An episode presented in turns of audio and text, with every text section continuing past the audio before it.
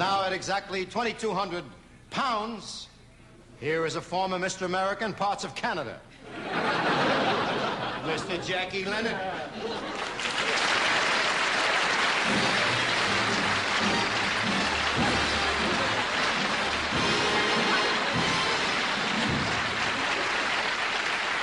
I want to thank you for that rousing reception. I'll say I'm very happy to be here with my very good friend Frank Sinatra, who was popular many years ago. he certainly has a fine voice. It's too bad he lost his throat about 20 years ago, but not bad. I'm only kidding you, Frank. You know how I feel about you, and I'll guarantee you'll be there before me. I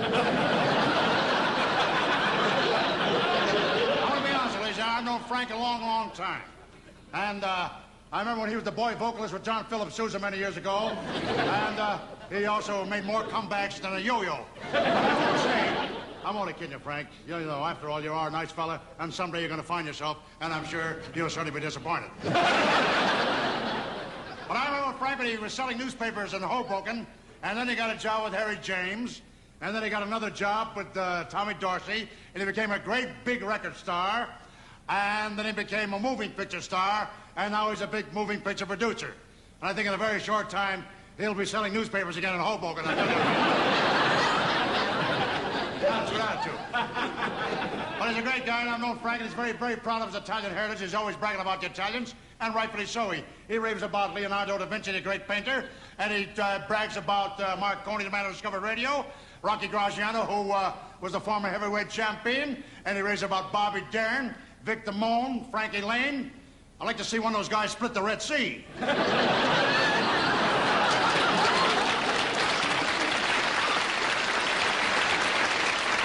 also had the pleasure working with his very wonderful son, uh, Frank Sinatra Jr. You remember him, don't you, Frank? And,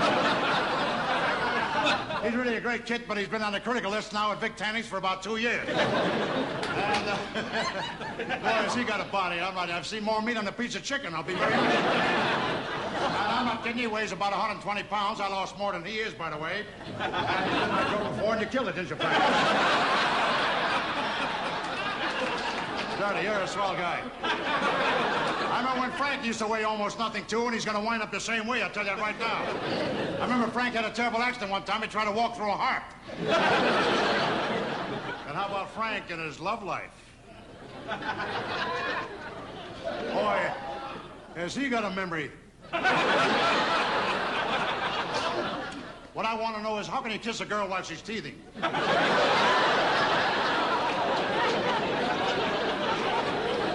I'm only kidding, Frank. He's got a great sense of humor. yeah, yeah, Oh, boy, can you imagine Frank marrying that lovely little girl, and that Frank Jr. walks over and says, Mamma Mia!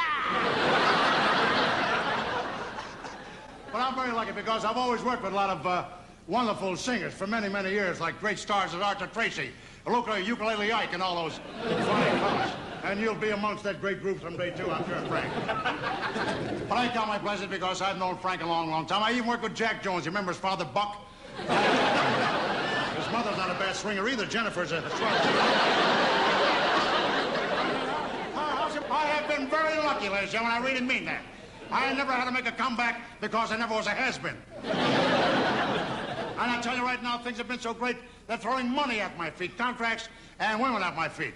I don't know what the rest of my body's doing, but I got the happiest feet you ever saw. and now, I'd like to sing a song with the greatest of phrasing.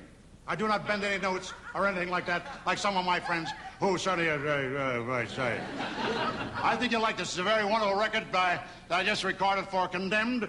And it's uh, made famous by the very wonderful folk-singing group Peter, Paul, and the Mound. and it's a very lovely song called It Was a Wild Affair when Dr. Kildare burned the hair on Smokey a Bear, so there. Holy, this is murder.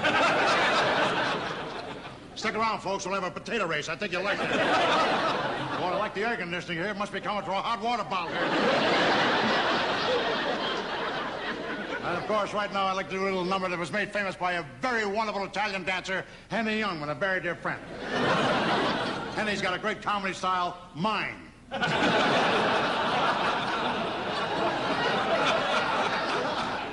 now we present to you Perry Como's former leader.